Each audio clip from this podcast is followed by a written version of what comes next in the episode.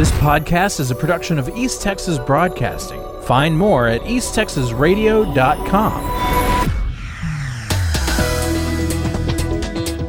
A dual purpose job fair will be held from 10 a.m. to 1 p.m. on Thursday, November 3rd in the Student Center Ballroom at Paris Junior College. Co sponsored by PJC, the Paris Economic Development Corporation, and Workforce Solutions, Northeast Texas. The first hour is reserved for employees of J. Skinner Baking. Starting at 11, community members are welcome to visit with companies that are hiring and faculty from PJC programs. Any employers wishing to participate should contact Melissa Smith at msmith at Paris jc.edu or by phoning 903 782 0330. Clarksville Times publisher Patricia Antonelli has announced that Thursday's edition of the paper was the last and the 159 year old newspaper was closing. The announcement comes after a controversial editorial written by Antonelli titled Being Stupid Gets You Dead after two boys were killed in a tragic crash. The editorial implied that the crash was alcohol related, although toxicology reports on the crash had not been released. The newspaper is up for sale.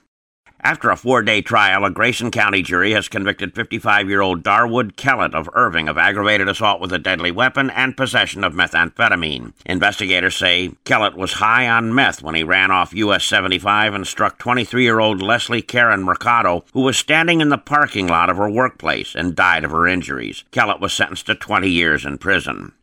No one has matched all six numbers and won the Powerball jackpot since August 3rd, and the grand prize has now grown to the fifth largest in U.S. history. That amounts to 36 consecutive drawings without a jackpot winner. The next drawing is tomorrow, and the estimated jackpot is $800 million.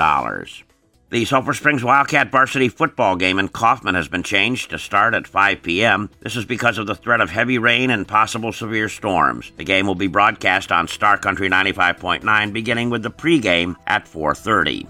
Workforce Solutions Northeast Texas is sponsoring the Learning Endorsements and Professionals Youth Expo at the Hopkins County Civic Center today from 9 a.m. until noon. The expo is sponsored by Pilgrims Bank, RPM Staffing Professionals, and the Sulphur Springs Hopkins County EDC. A Forney man charged with murder, endangering a child, and evading arrest has been released from the hospital and booked into the Van Zandt County Jail. Edgewood police say 22 year old Braylon Diamante Hicks was taken into custody on August 12th following a shooting incident, highway chase, and self inflicted gunshot wound. No bond amount has been set. I'm Dick Kirkpatrick.